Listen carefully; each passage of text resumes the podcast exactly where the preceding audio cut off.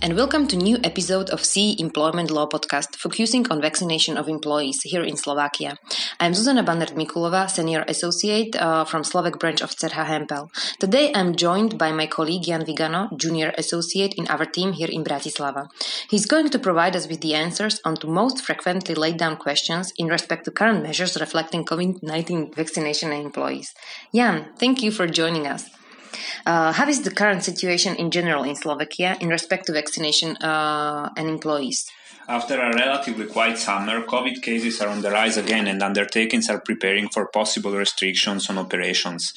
Since it is expected that in the second part of this year, COVID prevention measures will be based mostly on vaccination, uh, legal aspects linked to the vaccination of employees have become an issue of concern for many employers, as unvaccinated employees may be subject to legal restrictions that may affect their working performance.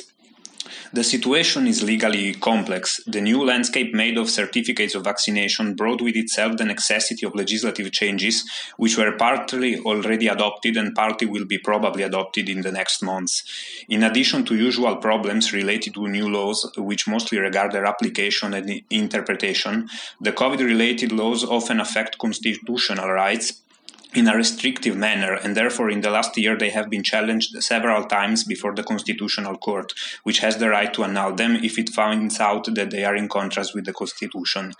In this constantly developing context, we are often contacted by enterprises with questions on how to deal with legal problems that are expected to arise in the next months. Mm-hmm. And uh, can the employer force an employee to get vaccinated? First of all, it needs to be said that despite unvaccinated persons have to face certain restrictions, the COVID vaccine in Slovakia is not mandatory, meaning that there is not a legal obligation to get vaccinated. Therefore, an employer is not entitled to require such vaccination from its employees or to mandate such vaccination on its employees. The strategy that certain employers would like to adopt is to make pressure on their employees to obtain their vaccination either by means of sanctions or restrictions for non-vaccinated employees, which legally we would define as negative discrimination, or by means of remuneration or gifts to vaccinated employees, which legally is defined as positive discrimination. Both types of discrimination are in contrast with Slovak law, and we, not, we do not advise to use them to persuade the employees to get vaccinated.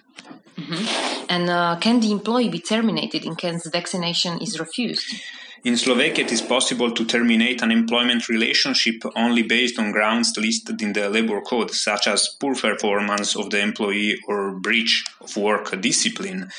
Uh, these are examples of main grounds that uh, would be applicable in this case, but the refusal of vaccination itself doesn't fall within these categories directly. At certain conditions, it just may facilitate that the employee fulfills the conditions for being terminated. For example, if an employee for the performance of his work regularly needs to travel abroad and the non possession of a certificate of vaccination impairs his possibility to travel to such an extent that his performance become objectively unsatisfactory, he may be terminated for poor performance. Uh, moreover, it is hard to terminate an employee due to, due to refusal of vaccination, also because the employer may not know whether the employee is vaccinated or not, as currently it is legally hard for an employer to ask for information on the vaccination status of the employees. Okay, so the employer is not entitled to ask the, for the vaccination status. What are the requirements?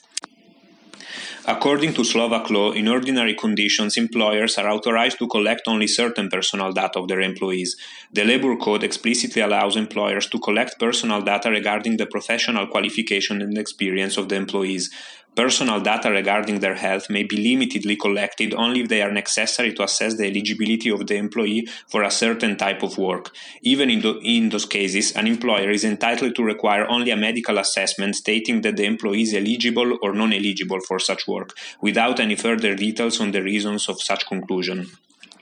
Therefore, in ordinary conditions, the employer may not gather information on employees' vaccination status. However, during the state of emergency in the last year, the Slovak Public Health Authority issued temporary measures imposing to employers to allow the entry in their premises only to persons having a negative COVID test result, and at the same time authorized the employers to check the employees' COVID tests. These measures allowed employers to request from employees data on their health condition. In this case, it was an obligation of the employers, not a right. Outside of the state of emergency and without those temporary measures, it would have not been possible for an employer to ask the employees for confirmations of results of COVID tests. If similar measures will be adopted again, it will probably be possible for an employer to require from employees information on their vaccination status. However, even this is not certain, as the provision of Slovak law which authorizes the public health authority to issue such measures has been challenged before the Slovak Constitutional Court, which may declare such provision unconstitutional and annullied. For this, we will need to wait the decision uh, uh, of the Constitutional Court.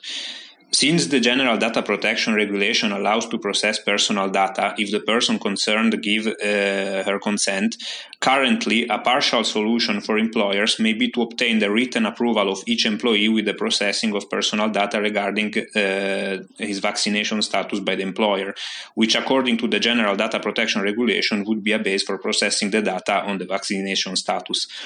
However, in case of any dispute, the employer would need to prove that the consent was granted freely by the employee, which could be difficult as an employee is generally considered a vulnerable party in an employment relationship, which may undermine the freedom of the choice to grant the consent.